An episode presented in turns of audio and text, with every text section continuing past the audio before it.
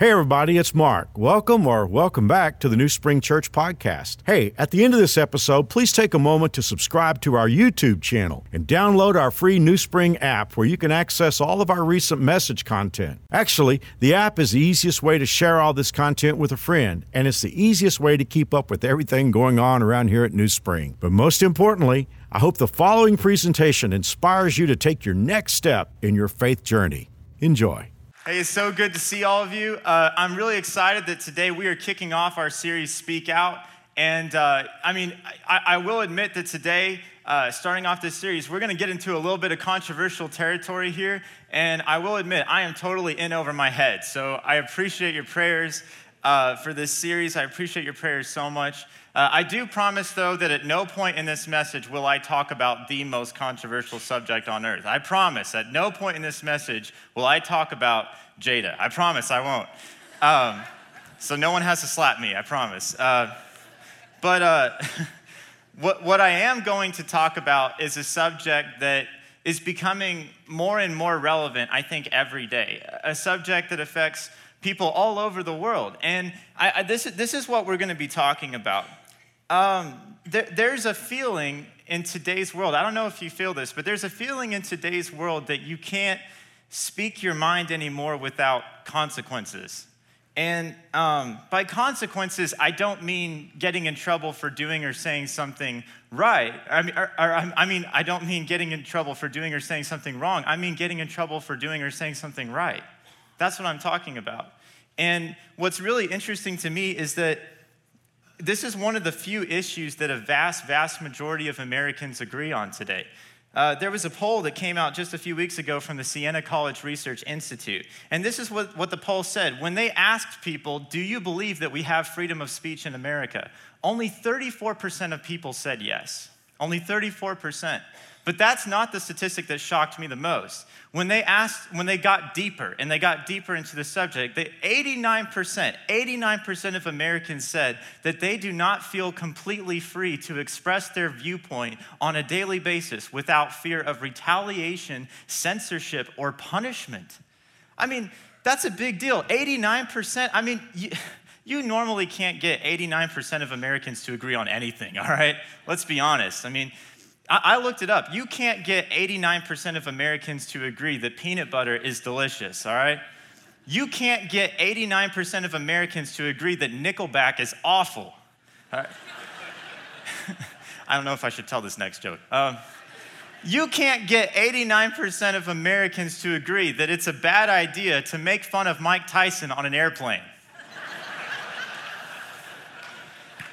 but I'm gonna get emails about that one.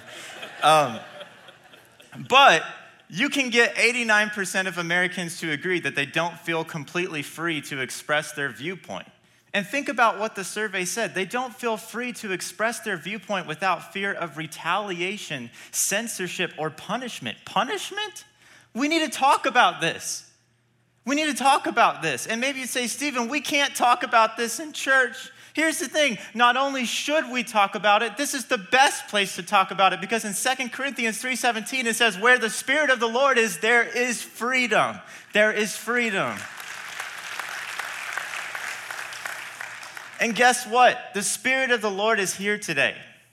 The Spirit of the Lord is here today. So, this is a place where we should be free to have an honest conversation about something that affects so many of us, not just here in America, but all over the world. And maybe you'd say, Stephen, I don't think the Bible has anything to say about this subject. Oh, yes, it does. Oh, yes, it does. There's a huge amount of ink in your Bible, Bible dedicated to this subject. Because think about this the Bible makes it clear that the gospel is spread by us speaking, by us speaking out. Think about Romans 10 14 for a second.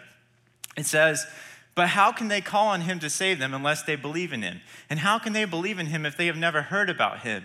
And how can they hear about him unless someone tells them? Acts 18 9. And the Lord said to Paul one night in a vision, Do not be afraid, but go on speaking and do not be silent. And this is my favorite, Revelation 2 11. And they, the saints, overcame him, the Antichrist, by the blood of the Lamb and by the word of their what, church? Testimony. Testimony. Thank you very much. You guys are great. It's good to be here today. You guys are great. And so here's the thing one of the reasons, and I think, I think I'm going to open this up a little bit. One of the reasons why Christians care so much about the topic of censorship and freedom of speech, I think people are fascinated with us all around the world. Why do they care so much about speaking freely? The reason for that is this is that our faith is spread by speaking. And so when something stifles that, for us, it's not just a political issue or a social issue, it is a spiritual issue. It is a spiritual issue for us. That's why we care. And that's why we're talking about it today. You know, Frederick Douglass talked about this problem. Frederick Douglass is one of the greatest Christian leaders our nation has ever had. And back in 1860, he gave a lecture called Plea for Freedom of Speech in Boston. And in that lecture, he said something that is just as true today as it was back in 1860. He said this He said, To suppress free speech is a double wrong. It violates the rights of the hearer as well as those of the speaker. That's incredible. It is just as criminal to rob a man of his right to speak and hear as it would be to rob him of his money. And this is the most famous quote from his lecture Liberty is meaningless where the right to utter one's thoughts and opinions has ceased to exist. I agree. I agree. It's just as true now as it ever was. And I think that in the last couple of years, particularly, this problem of people being silenced for no reason is getting completely out of hand, isn't it? It's getting completely out of hand. I mean, you can literally get kicked off of Twitter for saying something politically incorrect, but the Taliban can stay. The Taliban, their Twitter's like, hey, you guys don't violate our policies. You know, you murder everyone you don't like, you sell women and children into slavery, but that doesn't violate our policies here at Twitter. Come on. I mean, that's the world we live in today. That's the world we live in today. And, and here's the thing I've seen, I've seen a little bit of this stuff firsthand. Um, a few years ago, we were doing a series called Song for the Anxious Mind and we were uh, doing an online promo for it. And if you remember that series, it was a series about uh, fighting anxiety and how God can step in and help us deal with the issue of anxiety. And so we uploaded a promo for that to social media across the board, and it got pulled down. It, it got taken down. And of course, we appealed it because we were just curious why did it get pulled down? And when we appealed it and we asked the social media companies to explain, they said, well, it might make people anxious. I still don't understand that one completely. but here's the thing I've, I've heard stories of people losing much, much more than an online promo because of this challenge of feeling like they're not allowed to speak. And I mean, I don't know about you, but after what I've seen and after what I've experienced, I feel the same way about censorship that Kanye feels about Pete Davidson. I don't like it very much. But, but here's the thing. Let me just say this. Does that mean we should be angry? No. Does that mean we should start getting into social media conflict with people we don't agree with? No, because guess what? The people who want us to shut up the most are the people that God wants us to love the most. I mean, have you thought about this? 2,000 years ago, there was a guy named Saul, and he spent all of his time trying to arrest Christians and put them in jail. But remember how Jesus loved Saul?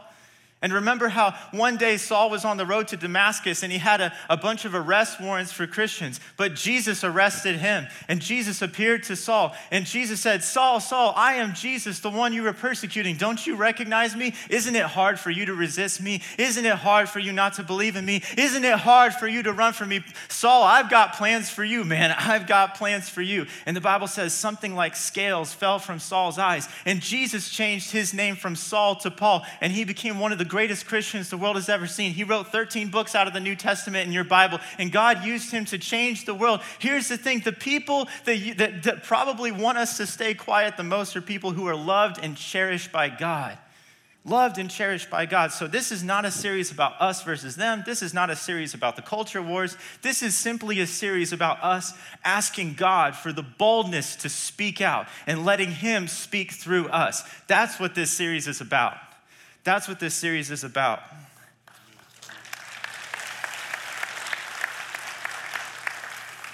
But that leads us to the obvious question.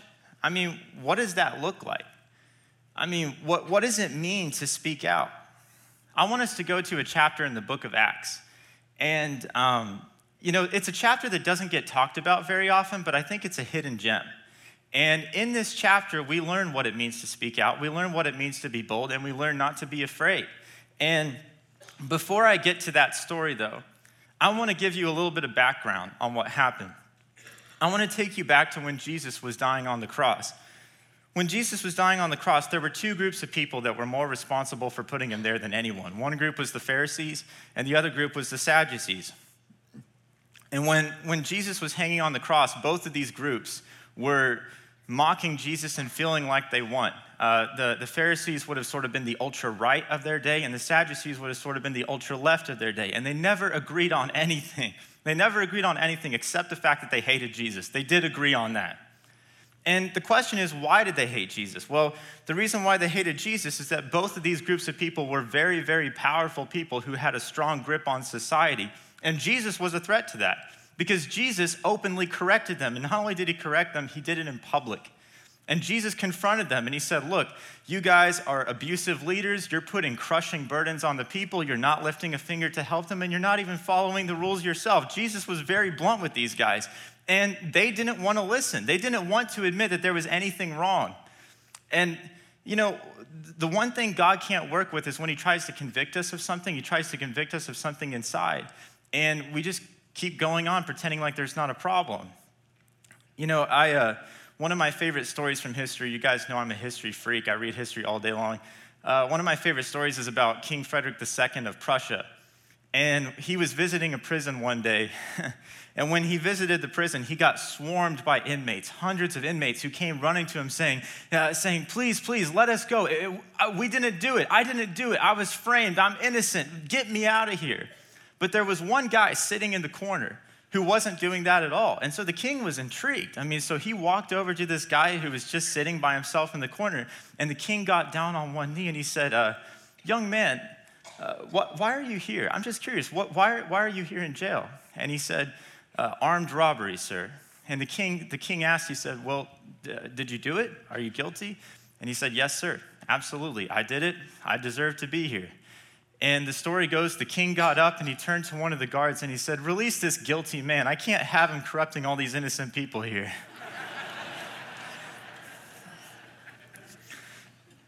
and and, and here's the thing if, if this is what's so cool is that Jesus loved hanging out with people who were guilty of all sorts of things. I mean, eh, Jesus ate at the houses of corrupt tax collectors, prostitutes, underworld criminals, and many of these people became amazing believers. They became believers because they were willing to admit that they needed a Savior, that they needed someone to step in and help them. But the, the, group of, the groups that Jesus couldn't help were the Pharisees and Sadducees because they were too, they were too prideful. They were too cool for school. They didn't want Jesus to correct them about anything. And that was the problem. Well, let's go back to the cross. When Jesus breathed his last and he died, the Pharisees and Sadducees started doing a victory dance. But as you know, they stopped dancing three days later because Jesus walked out of the grave.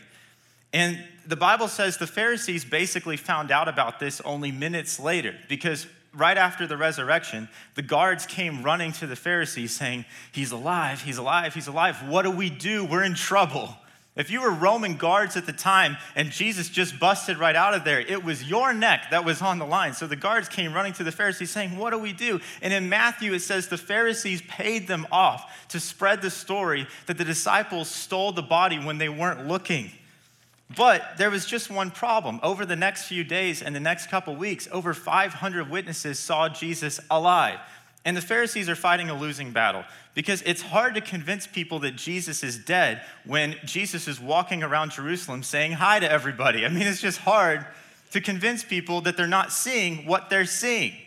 And that's, that's where the Pharisees are at. And not long after that, Jesus ascended into heaven and he gave a command to all of his followers to speak out on, on his behalf, to speak out about him. And this is where we pick up our story because not long after that, Peter and John, two of Jesus' disciples, are visiting the temple and they're at the temple to preach. And when they get to the temple, Peter and John pass through an area that's called the Beautiful Gate. And this is in Acts chapter 3. We're starting in Acts chapter 3. And when they pass through the Beautiful Gate, there's a man who's been paralyzed since he was a baby, and he begs to everyone passing by just to get enough money to make it through another day. And so Peter and John pass him, and the, the, the, the man who's paralyzed, he said, Please, could you give me anything? Can you give me anything? Please, sirs, give me something. And I love this so much. This is what Peter says. This is so good.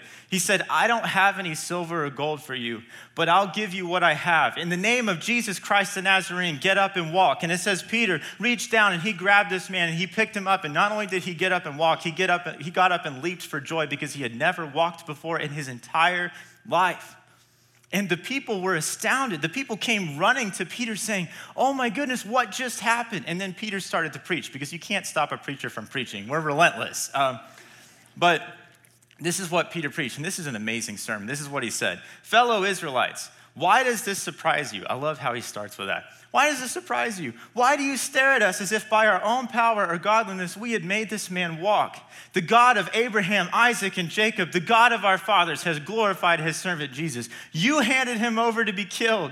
You killed the author of life, but God raised him from the dead. And we are witnesses of this. By faith in the name of Jesus, this man whom you see and know was made strong. It is Jesus' name and the faith that comes through him that has completely healed him, as you can all see. This, he, he really could preach, you know? Peter could preach. That sermon is still fire 2,000 years later. But this is what happened. This sermon that was so good, it got Peter, it got Peter landed in the principal's office. Because the Pharisees and Sadducees found out what he was saying, and so they called him in. And Peter and John spent the night in jail, which I'm sure was not their plan, but they spent the night in jail. And the Pharisees and Sadducees, the very next morning, they're meeting with each other trying to figure out how do we silence these guys? Like, how do we get them to stop talking? They're so pesky. It's like, we, I mean, we paid so much money to make this story go away, and now it's coming right back again. It's like, what? Can we flag their tweets? Can we do something? What can we do? Censors never changed in 2,000 years. Um, but Peter and John, they, the, the, finally, the Pharisees and Sadducees bring them in for questioning.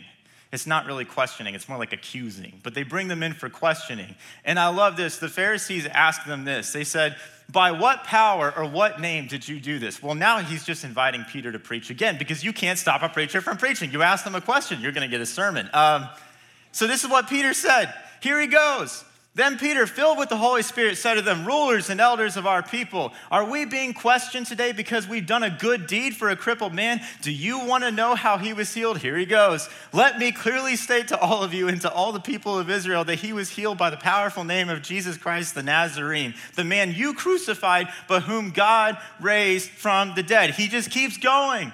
And the Pharisees, their heads are exploding. They can't take it anymore. Their computer is on overload because these guys just keep blowing up what they want to do. And they, it's really interesting what happens next because this is their response. This is their response. The members of the council were amazed when they saw the boldness of Peter and John. They also recognized them as men who had been with Jesus. You know, the greatest compliment someone can pay you is to say that you've been with Jesus. I've, I've been in hospital rooms before where I see people that are getting very, very close to the end, but they have this joy radiating from their heart. They have this joy radiating from, radiating from them, and I can see it in their eyes. I know why, where the joy comes from. They've been with Jesus. The greatest compliment that someone can pay you is to say that you've been with Jesus. I got to get back to the text. Um, and this, this is why the Pharisees couldn't throw them in jail again. Since they could see the man who had been healed standing right there among them, there was nothing the council could say. So they ordered Peter and John out of the council chamber and conferred among themselves. And this is where it gets good. This is where it gets good because the Pharisees and Sadducees have a closed door discussion. They have a meeting amongst themselves when they think no one is listening. Of course, God is listening. They weren't thinking about that. Um, but they have a closed door session. And what they say to each other, to me, is more relevant today than it ever has been.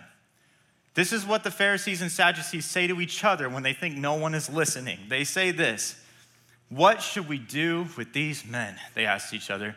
We can't deny that they have performed a miraculous sign, and everybody in Jerusalem knows about it. But to keep them from spreading their propaganda any further, we must warn them not to speak to anyone in Jesus' name again. Okay, okay, okay. The irony, the irony of this, they admit what they're saying is hey, we, we got to admit, Peter and John are right. I mean, the facts are on their side. The people are on their side. They're right. But we need to stop these dangerous propagandists from spreading their dangerous misinformation any further. What are we going to do about these guys? Their heads are exploding. It's beautiful. It's beautiful. the fair, you know what the, you know what they're saying? They're saying, look, Peter and John are telling the truth. They're telling the truth, but the truth is dangerous, and we got to shut that down now. And so this is what they do. This is what they do. So they called the apostles back in and commanded them never again to speak or teach in the name of Jesus. I have really simple points today, um, and this is the first point of the message. Peter and John were told to stop speaking out. They were told, You got to stop. You got to stop. You got to stop speaking out. You can't do that anymore. You got to stop speaking out. You know, it's a hard thing when you get canceled for doing or saying the right thing. It's one thing when you get canceled for doing or saying the wrong thing. How do you deal with it when you get canceled for saying the right thing? You know, I've always had a fascination with South Africa. This country has got uh, quite a history. And in 2019, I read a book that had a huge impact on me. I read Nelson Mandela's autobiography, Long Walk to Freedom, which is an incredible book, incredible book. And um, you know, it's really interesting his story because he was fighting the oppression in South Africa, fighting the segregation. And because of that, he was thrown in jail for 27 years. He spent part of that time on Robben Island. And he, they, they treated him so terribly. They didn't even let him visit his son, who died in a car accident in 1969. They didn't even let him visit his own son. Can you believe that? It was a terrible experience. But eventually he won, and he eventually became president of South Africa in the 1990s. And this is, this is what I thought was really interesting. After reading his biography, uh, I was still wanting to learn more about what happened in that country because, as you know, in South Africa, segregation basically continued into the 90s. Can you believe that? Into the 90s. And I just was curious how, did people push back? How did they fight back? I, I'm fascinated by that. And when I was studying, I came across a quote that I will remember for the rest of my life.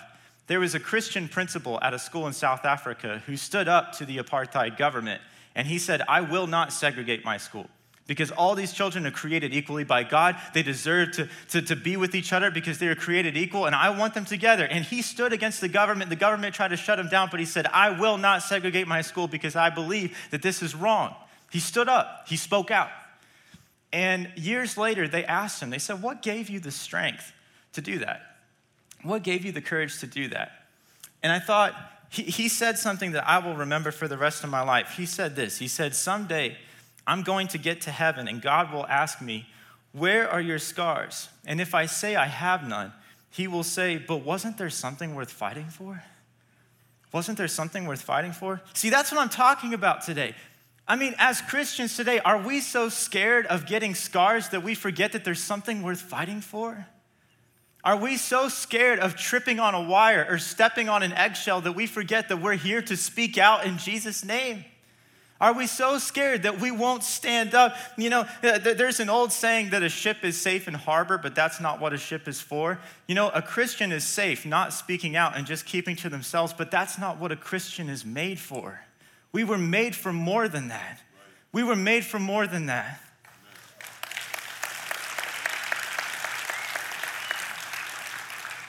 So, what did Peter and John do?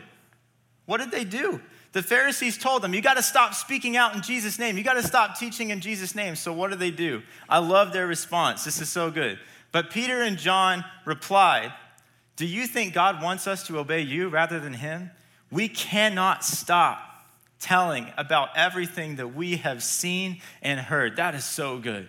They're saying we can't stop. You know what I love about that phrase? They're saying even if we tried to get ourselves to stop, we couldn't. Even if we tried to censor ourselves, it wouldn't work.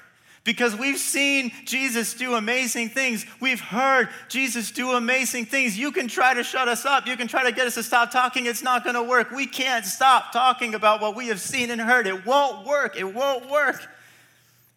That's why dictatorships all over the world just every time they punch against Christianity, Christianity just punches back harder and the church grows and it gets bigger and bigger because the more you try to get us to shut up, the more we just keep talking. It's amazing because that's how the Holy Spirit works. That's how the Holy Spirit works. Number two, and this is what I love. Here's the second point Peter and John said, We can't stop speaking out. We can't stop speaking out. Here's the thing do you feel that today?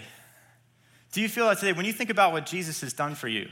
When you think about how he's changed your life and what he has what he has done to bring you through difficult times, what he has done to bless you, is there a part of you that says, I can't stop speaking about what I've seen and heard?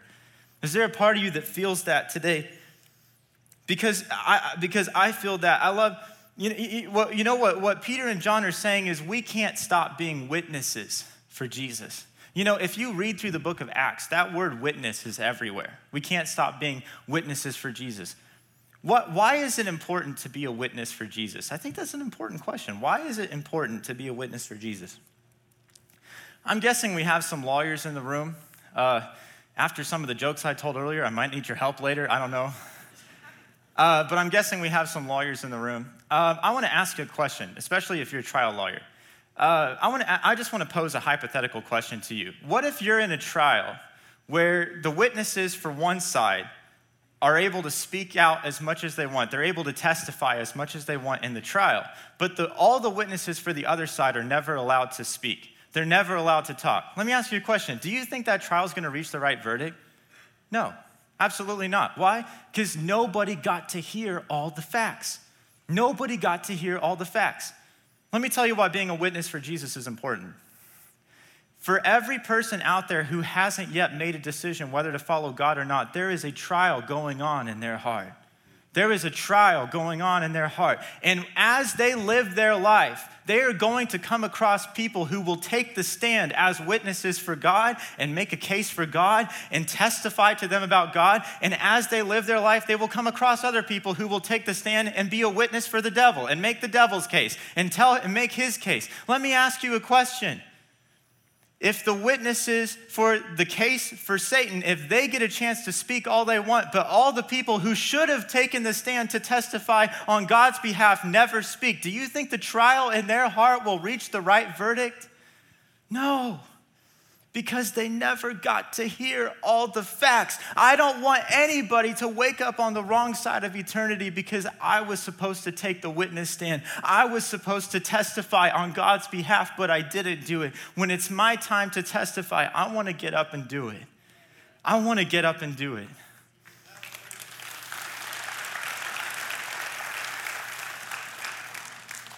The other day, I read a story that is just beautiful to me. Um, there, was a, there was a young man who was uh, being accused of a crime he didn't commit. He was innocent. But there was only one lady who could testify that he was innocent and, and help him get help him be uh, released. And she was the only person who could do it. And uh, in this trial, this was a, this was a long time ago. I think this was back in the back in the 60s. But she, she was the only person who could help him out to testify. But when she walked into the courtroom, there was this really big dog right in front of the door. And she started to cry. Tears started to come down her face, and she started to shake. And she started having a panic attack, and she ran out of the courtroom. Well, as you can imagine, the attorney for the defense came and found her and said, Miss, are you okay? Are you all right? I, am so sorry. And, and she said, No, I'm so sorry. I'm so sorry, Mr. Stevenson. I have a terrible fear of dogs, especially big dogs. And I was attacked by one once. And, and I, just, I just don't know if I can testify. I'm so sorry. I was supposed to take the stand to testify on this young man's behalf, but I couldn't. And the defense attorney said, It's okay, it's okay. And she said, You know what, sir? Tonight I'm going to pray about this. I'm going to pray about this because I, I, want to take the stand. I want to take the stand. So late that night, she fasted. She didn't eat or drink. And she got down on her knees. She was a Christian. And she prayed. She said, Lord, help me not to be scared of that dog. Lord, help me not to be scared of that dog. Lord, don't let, don't let me be scared of that dog. Her husband heard her praying the same prayer over and over and over again that night. And she kept praying, saying, God, don't let me be scared of that dog. And the very next morning, she got another chance to walk into the courtroom to testify and she had a big smile on her face. And she walked up to the attorney for the defense, Mr. Stevenson, and she said, she walked up to him and she said, Mr. Stevenson, I, I got something I want to tell you. I got something I want to tell you. And he said, Yes, ma'am, I'm all ears. What, what do you want to tell me? And she said, I'm not scared of that dog anymore. And she walked into that courtroom that day, and, and she walked in like that dog didn't even exist. She walked right past that dog. She wasn't scared at all. And she got on the witness stand and she testified that the man was innocent. And they let the man go free. They let the man go free because she prayed and she asked for boldness. Here's, I don't know how to preach this. I'm going to try my best. Here's the thing this is what I want to say to this generation of Christians. When it's your turn to testify on Jesus' behalf, you know what Satan's gonna do? He's gonna put a big, hairy, scary dog in between you and the witness stand. And he's gonna make that dog have teeth. He's gonna make that dog scary. He's gonna make that dog so intimidating that you want to run out of that courtroom. But you know what you can do when, you're, when that dog is in between you and the witness stand? You can get down on your hands and knees at night and say, God, help me not to be scared of that dog. Don't let me be scared of that dog. And you know what? You might wake up some morning and find that your bones are strong and that you can walk right past that scary dog and take the witness stand and testify for Jesus Christ. Because here's the thing we need a generation.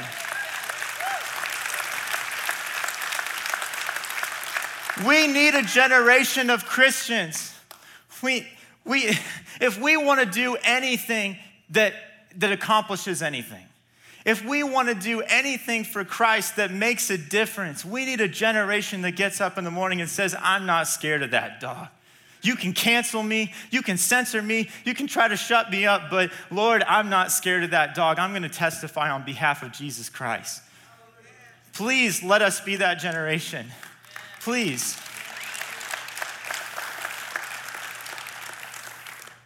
So, what, what does it mean to testify? What does it mean to testify? It means exactly what Peter and John said. You know what Peter and John said? He said, We can't stop being witnesses to what we've heard and seen. That's what it means to testify. Because when Peter came across, let's just talk about Peter for a second. When he came across someone who hadn't yet made a decision whether to trust God or not, Peter could give his testimony. Peter could say, You know what? I, I saw Jesus. I, I, I saw Jesus do amazing things. Peter, Peter could say, Listen to me, I saw Jesus heal a paralyzed man. I saw Jesus take a young girl by the hand and say, Little girl, get up, and raise her from the death to life.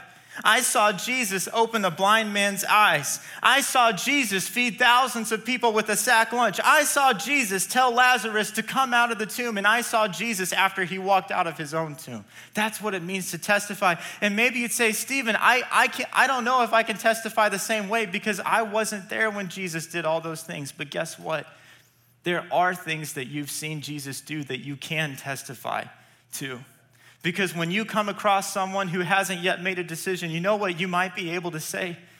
You might say, Hey, I just want to tell you, I saw Jesus put a marriage back together. I saw Jesus bring an addict back from the depths of his addiction. I saw Jesus reconcile a father and a son. I saw Jesus reconcile a mother and a daughter.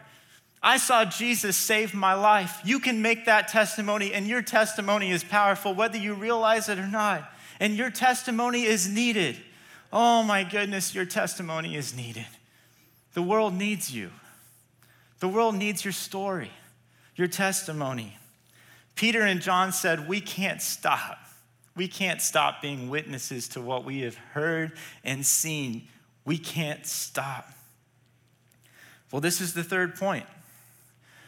Peter and John prayed for boldness. So, Eventually, they got kicked out of the principal's office again because the Pharisees said, We can't arrest you guys without a riot because the people are on your side. And you know what? Fine, just get out of here. and so they sent Peter and John back home.